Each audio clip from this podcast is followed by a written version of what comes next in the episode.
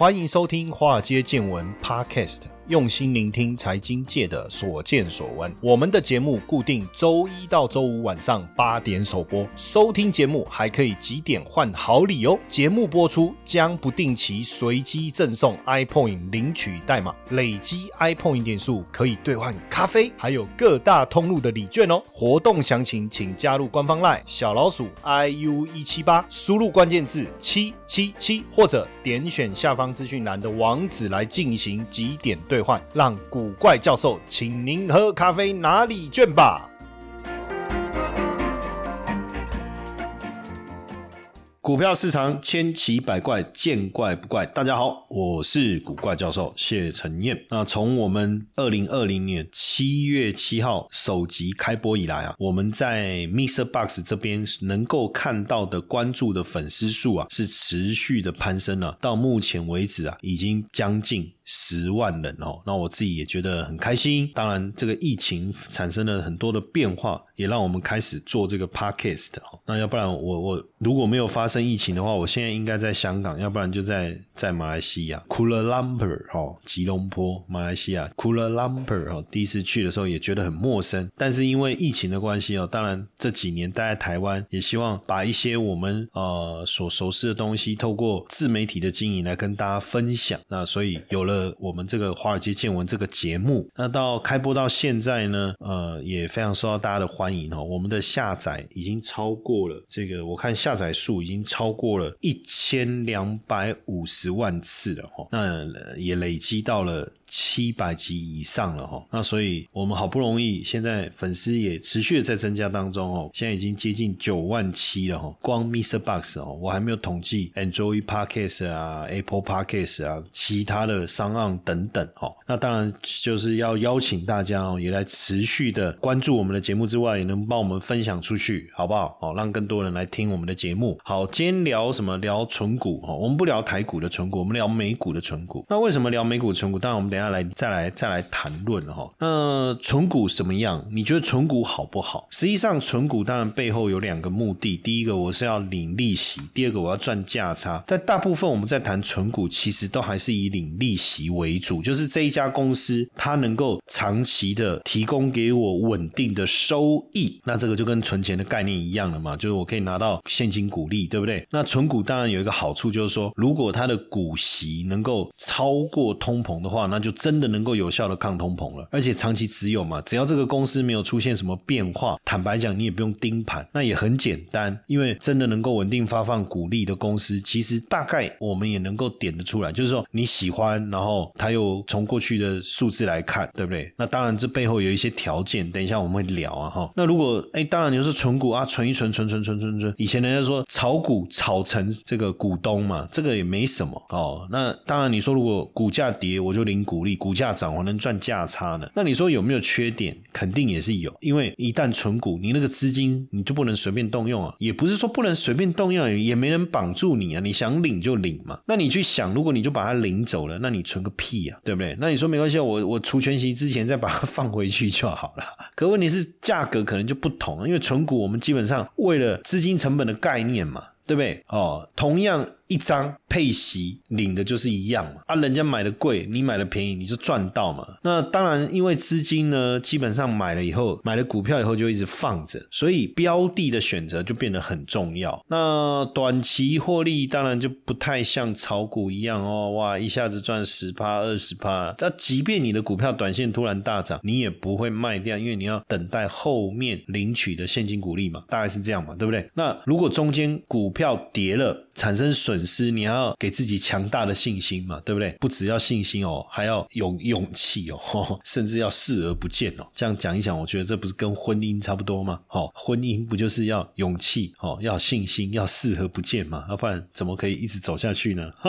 那当然呢，要领鼓励哦，你可以投资 ETF 也有。哦，股票也有，当然基本上如果是股票，我们当然就希望说去选择一些产业龙头，哦，比较有机会长期稳定的拿到这个这个股利嘛。那所以我们在买的时候也要尽量避开这种所谓跟景气循环周期一致的或是高度相关的产业，大部分是原物料产业，跟景气的循环周期有很大的关系。那这一类呢，在景气好的时候，在牛市的时候，在景气多头的时候，当然它的获利够稳定，能够给出来的息没有问题。但是如果一旦景气往下走，哦，景气衰退的时候，它是不是能够还能够配发出如此稳定的息，那就不一定了，哦，那就不一定了。那当然，很这个时候很多人就会举中钢啊，什么什么为例啊，哈。但是这个时候你要牵扯到它的这个市场市场的规模，还有它的独占性，这些都必须要去思考，哦。那实际上这个部分呢，如果以台湾来讲哦，呃，你要怎么去选股？我我其实，在二零一二年有出一本书，叫《神奇五四三选股法》哦。那这本书，如果你到图国家图书馆找，一定要去国家图书馆哦。哦，平常图书馆当然也有，但是你在国家图书馆找到，你就会觉得跟着荣耀起来了，对不对？哇，这个书既然在国家图书馆的书架上可以看得到，这是多么不得了的一件事啊！光宗耀祖啊，是不是？哦，那当然，呃，有能不能配席，也要看。看它有没有稳定的护城河，这个也变得非常重要。那因为现在台湾非常流行存股哦，只要你是高息 ETF 哦，大家就是存了，就是存了哦，都募爆了哈，什么零零八七八、零零五六啊等等哈。但我们今天来讲美股哦，实际上美股也有哦，也有这样的高股息的 ETF 哦，高股息的 ETF，只是说它不是数字哦，它是用用英文代码，像 SCH。D High Dividend 哦，SCHD 它也是高股息收益股票组合成的 ETF 哈。那当然，我们今天想想要多聊一点跟个股有关的哈，像在个股当中，比如说好事多，大家应该常常去采买它的东西，对不对？还有 Nike，像我自己最近也蛮蛮多这种 Nike 的这个复古的球鞋哈。最近还有一部片哦，它片名叫 Air，然后我就说我想去看这个，我太太就说 Air 大概只有你会想看嘛，因为在讲 Air Jordan。就在讲 Jordan 的故事啊，谁会想看？我不知道，我就想去看嘛。怎样？不行哦。然后呢，包括这个惠普啊、微软呐、哈辉瑞啊，这个配息都十年以上，而且是连续成长。也就是说，它配给你的股息不是每年都一样。像台湾大部分配息是每年都一样。哦，像中华电信，它就每年都一样，要么就四块、四块半，就五块，反正大概在那个论据也没有说真的 totally same，对不对？但是大概就是在那个 range 哈。但美国的公司。我们去找出来，就是说很有历史的公司，它的连续配息，而且还成长，哇，那不得了，乖乖，对不对？是不是？好，那刚才讲好事多是连续成长十八年，Nike 是十九年，家乐氏十七年，那有没有更厉害的？有连续成长二十五年以上的。可口可乐股息，我现在讲的不是连续配息的年数，我现在要讲的这个数字叫做连续股息成长。天哪，你你懂意思吗？就是说它不止连续配息给你，它还股息连续一直增加哦。所以如果你在像 Three M 好了，它连续配息六十三年呢，那所以假设说你在六十三年前，你你买它的股票，然后它给你的值利率如果是百分之五好了，那连续六十三年。成长，如果然后它配了息，搞不好你现在的值率百分之二十、百分之三十、百分之五十，对不对？哦，所以这个很惊人了。然后像交生、江生、江省，对不？连续配息不是连续配息，没错了，也没错了哈。连续股息成长五十九年，宝桥六十五年，哇，这个很惊人呢。哦，然后可口可乐的另外一个竞争对手百事可乐也连续股息成长四十九年呢，四十九年呢。所以你说，你说惊不惊人？哦，惊不惊人？那当然，这些国际型的公司，它的市场的，它可能从原本的是一个区域型的公司，转变为跨国型的企业，甚至不止一个国家，它可能是整个地球，讲 这个全球这样的一个扩张，当然就有办法做到这样。哦，那美国美股当然还有一个配息，它是季配息，季配息，哇，那就更更棒了哦。当然，很多人说，那我买配息股干嘛？我在台湾，我买美国的这些定存股，然后我存了，它每一季配息给我，我拿到的是美金，那我要把它换成台币，然后才能领出来用，这中间会不会又有所谓汇差的一个问题？好，这这是第一个，当然没有错，这就没有错。但是你要去想，当然我这中间就牵扯到，假设我买台股，同样一百万，它配我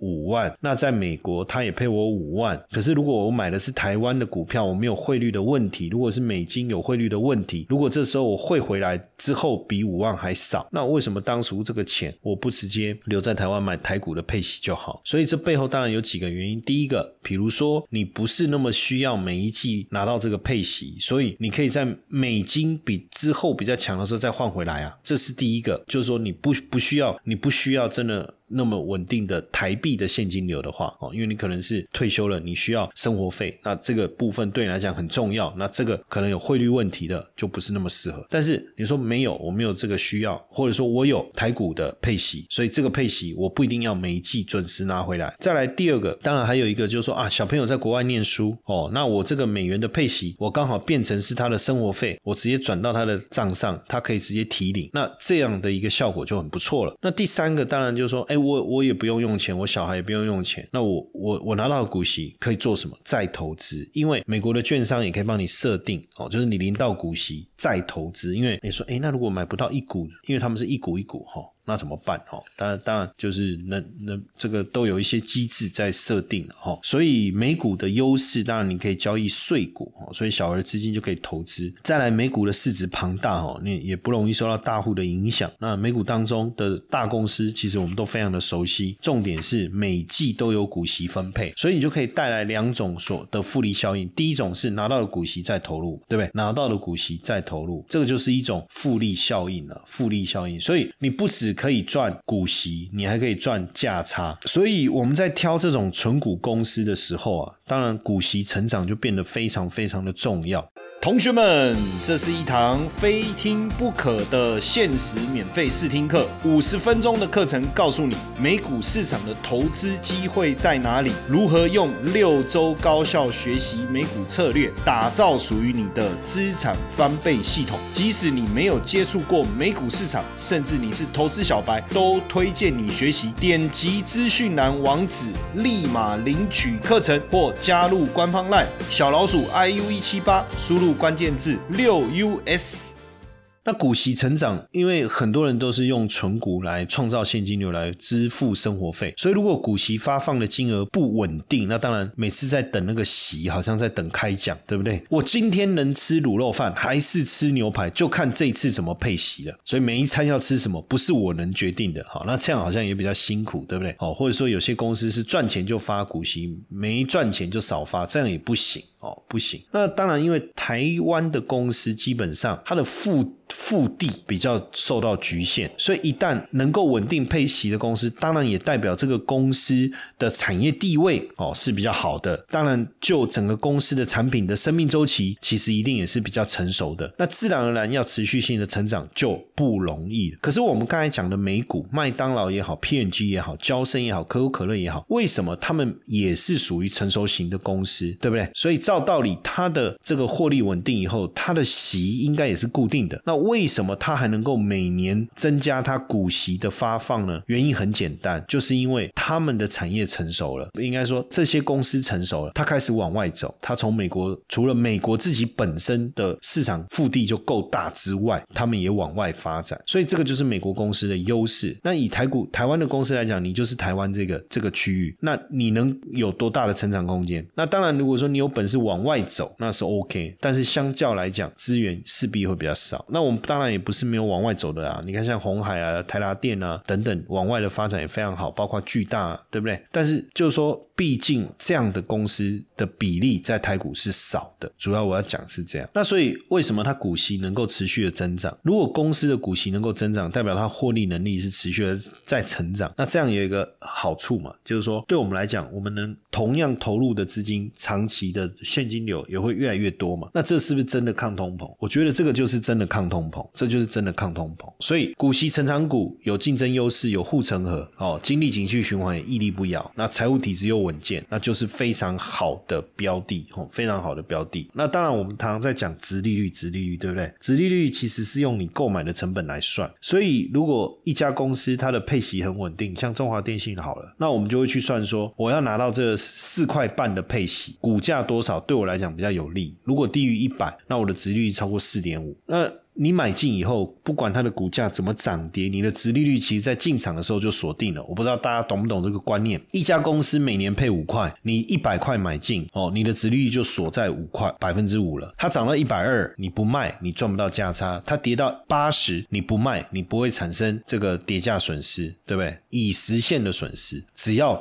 你持续放在那，它每年的百分之五，你就是稳拿的。但是呢，成长型的就不同喽。我投资的时候是一百块，它配的是五五块钱，隔年哦逐步成长，接着变变六块了，变七块了，变八块了，变十块了，那我的殖利率就持持续的在攀升。那这个殖利率持续的攀升，所以即便通膨是持续的在增加，也不会妨碍，也不会妨碍对这种成长型的公司来讲。所以呢，像这样的公司，如果它的股利能够持续的增加，那代表它的公司应该是持续的在成长。所以照道理来讲，它的股价应应该也会持续成长。所以变成你不但可以赚到股息，你还可以赚到价差嘛，对不对？那当然就要看你放多久。那但是股息成长股的报酬到底有没有更好哦？到底有没有更好？那实物上，我们从我们去对比。哦，我们去对比，就是说这个没有配息的哦，跟有配息的来看，确实哈，确实就是连